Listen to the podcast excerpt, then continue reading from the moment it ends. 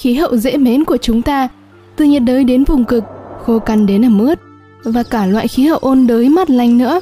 Khí hậu thì có mọi loại, và nó vẫn thay đổi liên tục kể từ thuở trái đất mới được sinh ra đấy thôi. Hmm, chắc là có nhầm lẫn gì rồi. Tôi đã đặt một chuyến du hành về quá khứ, chứ có phải là đến hành tinh khác đâu. Ồ, đây là trái đất 4,5 tỷ năm trước ư. Thật khác quá. Nó siêu nóng và dung thạch chảy khắp nơi.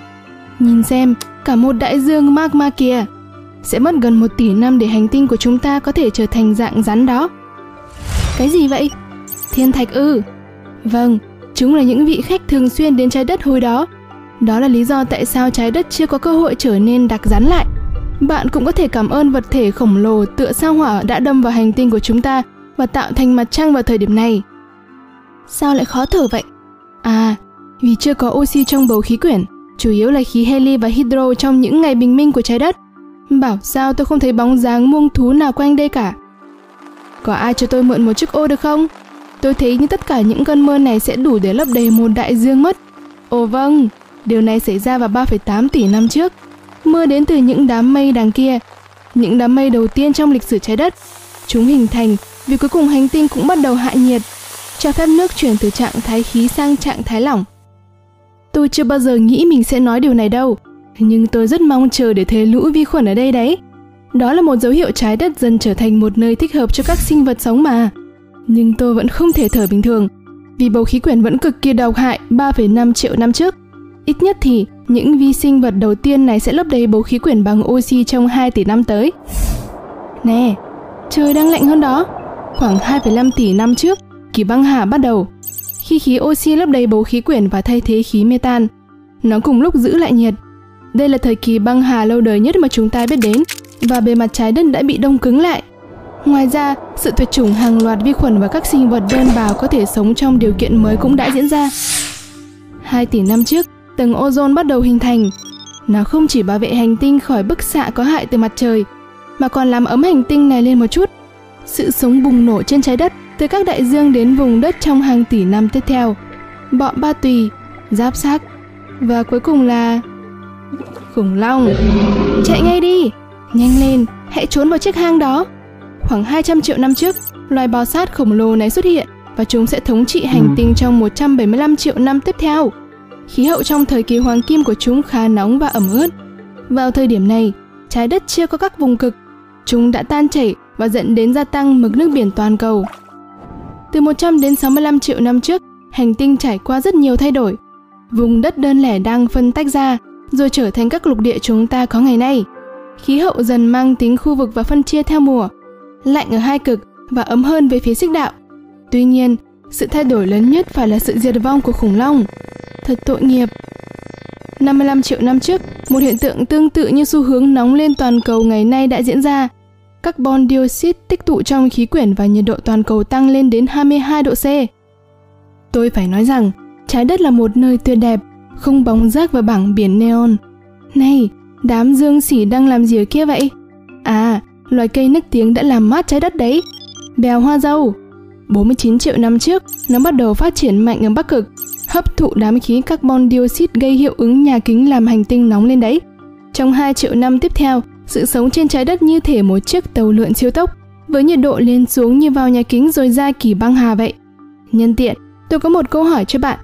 Bạn muốn sống một năm tại vùng khí hậu siêu nóng hay siêu lạnh? Hãy cho tôi biết trong phần bình luận. Dù sao đi nữa, tôi sẽ nhanh chóng chuyển tiếp một chút qua thời gian. Hãy bật chế độ tên lửa nào. Ơ, à, đừng đưa vào tảng đá đó. Wow, đó là một con voi ma mút. Nhanh lên, chúng ta hãy ra khỏi đây. Đã đến thời kỳ băng hà mà bắt đầu 2,5 triệu năm trước rồi đây. Nhiệt độ trung bình lạnh hơn khoảng 12 độ so với hiện nay. Trong điều kiện này, tuyết không tan chảy vào mùa hè ở miền Bắc trái đất. Băng bao phủ châu Âu, châu Á, Bắc và Nam Mỹ ngày nay. Và dĩ nhiên, Nam Cực cũng không phải là ngoại lệ.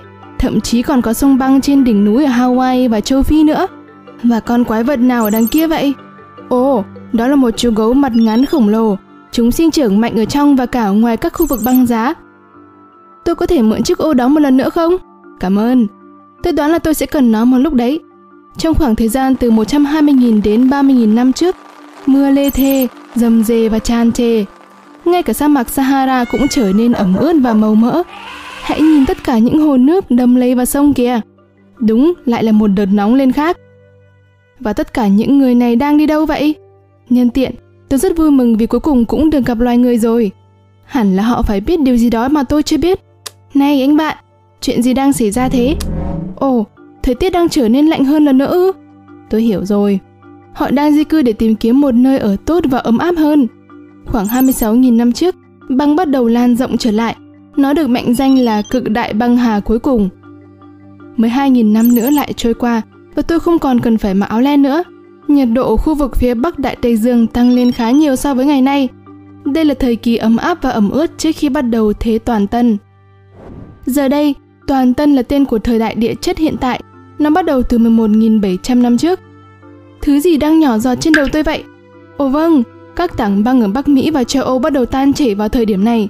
Không còn nhiều sông băng nữa. Trái đất bắt đầu trông hoàn toàn khác biệt. Rừng thay thế lãnh nguyên ở châu Âu. Vì vậy, đừng ngạc nhiên khi thấy tất cả những loài động vật đáng yêu ở nơi đây nhé. Hãy cùng xem những gì xảy ra ở châu Phi nào. Từ năm 7.500 đến 3.500 trước công nguyên, thời kỳ ẩm ướt ở châu Phi mới nhất kết thúc. Thứ từng là một ốc đảo tươi tốt ở Sahara, giờ trở thành một sa mạc khô cằn mà chúng ta biết ngày nay. Và nhìn xem, những con người ở đằng kia chắc đang chọn đất để xây dựng kim tự tháp Ai Cập đầu tiên. Tôi tự hỏi những gì đang xảy ra ở Mỹ vào thời điểm này nhỉ? Vào năm 3000 trước công nguyên, phần Tây Mỹ hiện tại đang trải qua một số thay đổi lớn. Đây là một thời kỳ ẩm ướt và lạnh hơn, giúp lấp đầy các hồ của đại bồn địa Hoa Kỳ và làm đầy lại các con suối khô cằn trước đó. Tôi nghĩ rằng tôi có thể nhìn thấy thứ gì đó trong không khí. Cho ư? Ờ uh ờ, -oh, đó là một vụ phun trào núi lửa núi Vesuvius phát nổ và một số núi lửa lớn khác cũng thức dậy vào thời điểm này. Điều đó có nghĩa là tôi đang ở trong thời đại lạnh lẽo của thời đại đồ đồng. Nhiệt độ đặc biệt thấp ở khu vực Bắc Đại Tây Dương từ năm 1800 đến 1500 trước công nguyên. Thời tiết không ấm lên chút nào trong kỷ nguyên lạnh thời đồ sắt kéo dài từ năm 900 đến 300 trước công nguyên. Này, người ta gọi nó là lạnh có lý do cả.